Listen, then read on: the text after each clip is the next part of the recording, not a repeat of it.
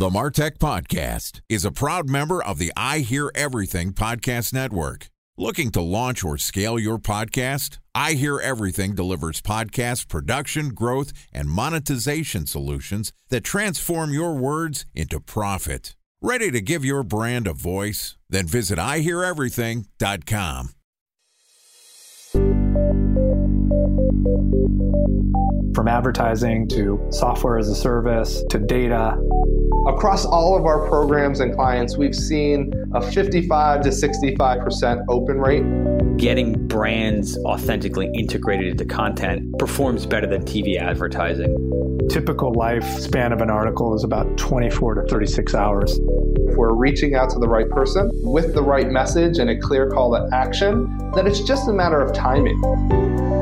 Welcome to the Martech Podcast, a Ben J. Shap LLC production. In this podcast, you'll hear the stories of world class marketers that use technology to drive business results and achieve career success. We'll unearth the real world experiences of some of the brightest minds in the marketing and technology space so you can learn the tools, tips, and tricks they've learned along the way.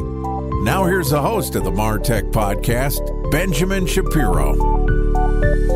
Welcome to the Martech Podcast. Today we're going to discuss the past, current, and future of marketing. Joining us is Tricia Gellman, who is the CMO of Drift, which is a conversational marketing platform that combines chat, email, video, and automation to remove the friction from business buying by starting conversations with customers now on their terms, not in later days. There are over 50,000 businesses that use Drift today to generate more revenue, shrink sales cycles, and make buying easier. And today, Tricia and I are going to talk about the three eras that are defining marketing, starting off with the pre digital era. Okay, on with the show. Here's the first part of my conversation with Tricia Gellman, CMO of Drift. Tricia, welcome to the Martech podcast. Thank you so much for having me. We're really excited to have this conversation about the eras of marketing and how the role of marketing's changed over the past three to four decades.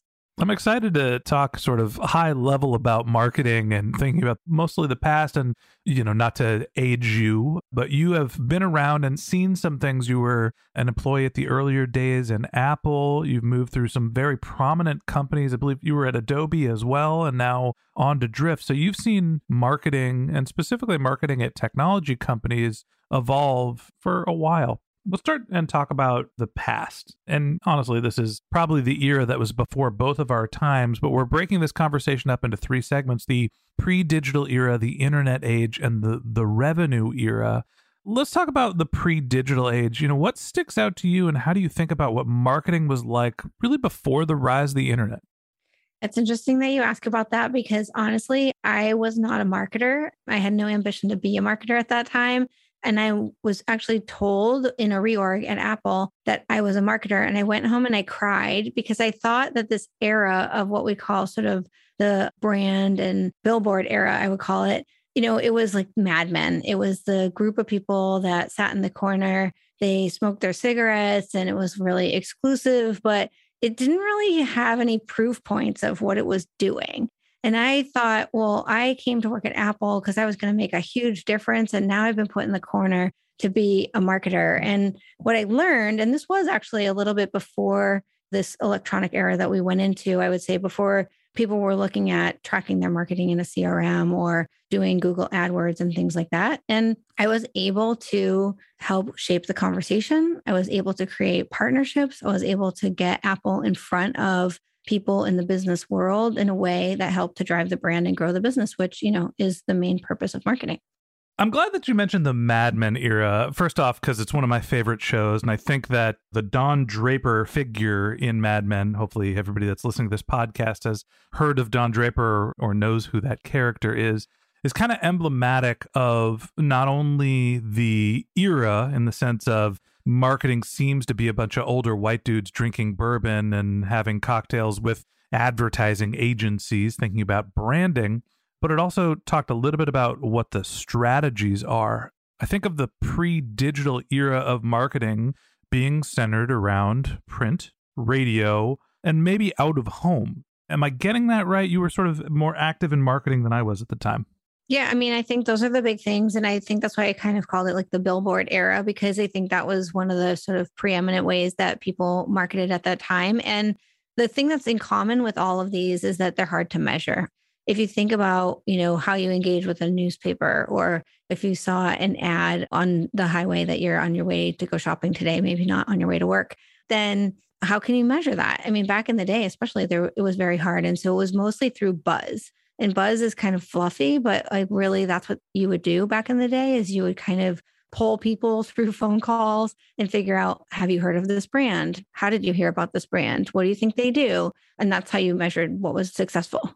It's interesting to me. We actually probably forgot maybe the biggest and most powerful marketing channel in the era, which was the new technology that was out there, the television. Exactly. Yeah. And, you know, in the pre digital era, we went from the four major stations to cable television. And so there was this idea that you can create buzz, you can advertise nationally, but also there was this local and more segmented type audience. You know, back in the day when you were sitting around with all the guys drinking your cocktails, how did you think about defining who your customer was, figuring out segmentation? How did you target the right people at the right time? That's one of the challenges, right? And I think as we look through this evolution, we'll see a common theme, which is that We've partnered technology with people. People hopefully are making strategic decisions of where do they want their message to be, why, et cetera. But what we've been able to do through targeting has become much, much more specific. And when you go to billboards, okay, well, what kinds of people are going through your train station? What kinds of people are going on these freeways? Like, where would people be going or not going? I mean, that's kind of how you would decide back at that time. And I think the place where we did start to get into more audience understanding and segmentation was TV. And that was the big evolution at the time. So it seems like there is a the lack of ability to segment in in a granular fashion like we can today. There were some challenges with evaluation of your campaign on the flip side, seems like marketing was a little less complicated, so it was more of an art than it was a science. Now, I was born in the Apple coming to prominence pre digital era, but wasn't actively working. Am I thinking about it the right way? Was marketing more the you know the winners were the creatives as opposed to the scientists, or was there actually more evaluation than what I'm assuming was happening? I think what's interesting is that in that time period, I think there were a lot of scientists, but what the scientists were actually tracking was not a bunch of analytics and numbers necessarily as much as psychologically, how do you convey a message and how do you build sort of the personality of a brand. And what does that mean? There was a lot of time and energy that was put into building the brand, identifying what it stood for, Therefore, like, what would you say? The consistency, how many times did you need to say it? All of these things were really, really important. And then on the TV side, I mean, even back in this day that we're talking about, you had Nielsen and the Nielsen ratings and understanding sort of like who's watching what shows to create some amount of understanding of reach and exposure. So it seems like there's a lost art there that was prominent in the pre digital era that we don't necessarily have now in marketing, which is this understanding of what your brand is and how to sort of get that message across, how to affect user psychology. It seems like what most marketers today are doing is thinking, I need impression levels, I'm going to figure out who I'm targeting, and I'm just going to pound them with messaging, and less specifically on what that message is and how it changes their mind. Talk to me about some of the lessons that you learned in that era and what have we lost today that marketers should be more effective or should be paying more attention to? I think my career is a mix of product marketing and these other sort of more science and numbers type marketing. And I think we're seeing a growth in what product marketers and their role and what they do because that is the message, that is the positioning, that is how you show up, whether it's about a product or it is about the company and the brand. So there's a big demand for product marketers in the sort of B2B and SaaS enterprise environment. And even I think that that role extends into other things outside of B2B. But we don't spend enough time, I don't think, on the psychology of the message. I think the best messaging marketers do and they know that and they maybe even have degrees in psychology that they studied but one of the things that we can really learn from what i would say back in the day is the importance of your brand we kind of had like brand was what marketing was, brand was what a company stood for. And that helped to drive whether things were purchased off the shelf or how a company succeeded. And I think today, now we're in this crazy, crazy, crazy noisy era where the brand actually matters a lot. And so there's a lot for us to look back on in terms of how a brand was defined back then and how much time people spent on defining that message. Time for a one minute break to hear from our presenting sponsor, Mutinex.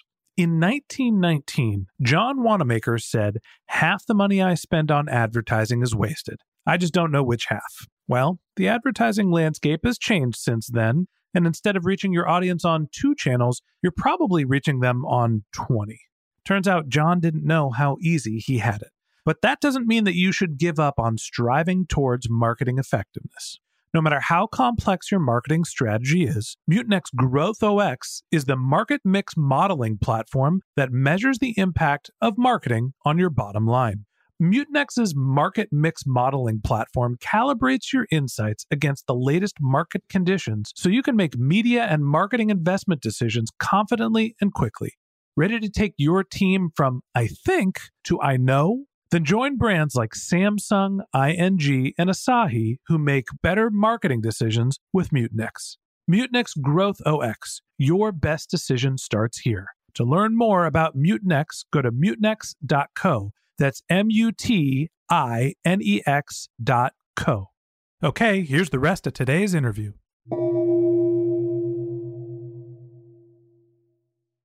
A special thanks to our presenting sponsor, Mutinex. Ready to take your team from I think to I know? Then join brands like Samsung, ING, and Asahi who make better marketing decisions with Mutinex. Mutinex Growth OS, the marketing mix modeling platform that makes measuring ROI fast, easy, and cost effective. Request a demo at mutinex.co. That's M U T I N E X.co. Talk to me a little bit about the role of marketing in some of the most prominent companies, like the ones that you worked in. It seems like everyone who has been successful, or a lot of the marketers that I respect that have been in the game for a long time, followed a very similar path. They went through Clorox, Procter and Gamble, you know, one of the CPG companies training programs as a marketer, which was central to the company. Marketing figured out the brand and then the product sort of worked around that. Obviously, that's shifted. What was the role of marketing back in the day, and how do you think it's changed? I think I caught the tail end of this era. So I, you know, have to say my perception of it versus actually doing it. But one of the things that was a huge part of what marketing did back in this period we're talking about was research and really doing testing. So, setting the idea of what the brand should be, and then identifying what it was going to stand for and how you would message it, and then what would it look like? What did that packaging look like for that CPG product, et cetera? And there were very long time periods where there was a lot of data gathered around the interactions from focus groups. I think that art and that patience of kind of like how quickly things come to market is definitely like our pace is so much more aggressive now. But because that was the data. I think today the consistent thing is that to have a seat at the table, you have to have something relevant to speak about. And so if you're just coming to the table saying, well, we have 20 billboards and we think that that's creating a bunch of buzz and we think and we think, you're not really going to have a strategic role in the company. But I do think that back in this era, people had a strategic role because they spent a lot of time thinking about the psychology of doing testing to prove out their theories and then bringing things to market. It seems like there was also a change in the competitive shift as well. Longer lead times. The world was a bigger place in the pre digital era. It was harder to do product development. You can't just zoom somebody in China, draw them a picture, and say, go make me 10,000 of these. I want to put them on Amazon. So, as you think of not only the role of marketers, but how competitive the environment was, was marketing A, less or more competitive? And B, was it easier or harder in the pre digital era? it was more of a craft. We talked about sort of that art and that science. I think there was a craft to the art of doing great marketing.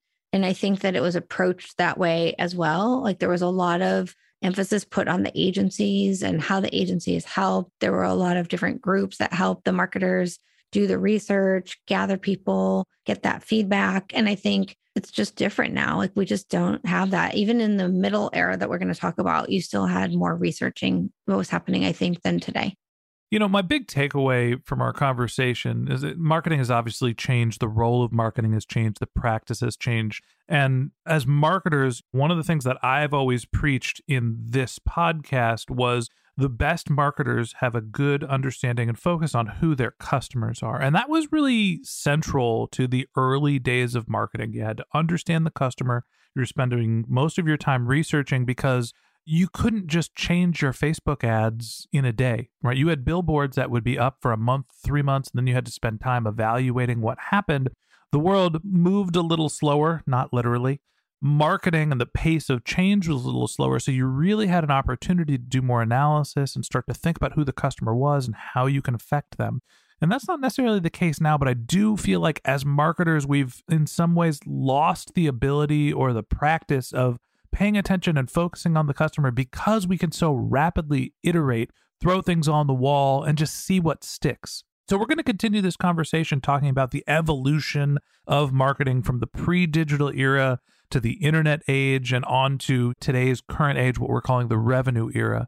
So that wraps up this episode of the Martech podcast.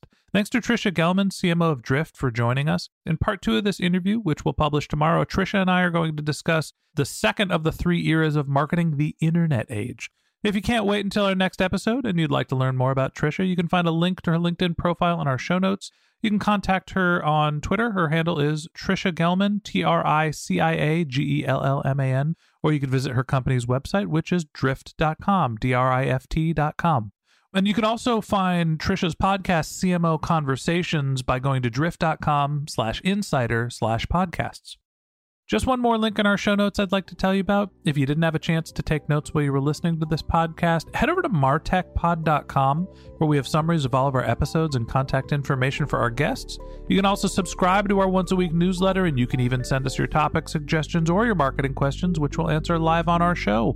Of course, you can always reach out on social media. Our handle is MarTechPod, M A R T E C H P O D, on LinkedIn, Twitter, Instagram, and Facebook, or you can contact me directly. My handle is Ben J. Shap, B E N J S H A P. And if you haven't subscribed yet and you want a daily stream of marketing and technology knowledge in your podcast feed, we're going to publish an episode every day this year. So hit the subscribe button in your podcast app and we'll be back in your feed tomorrow morning. All right, that's it for today. But until next time, my advice is to just focus on keeping your customers happy.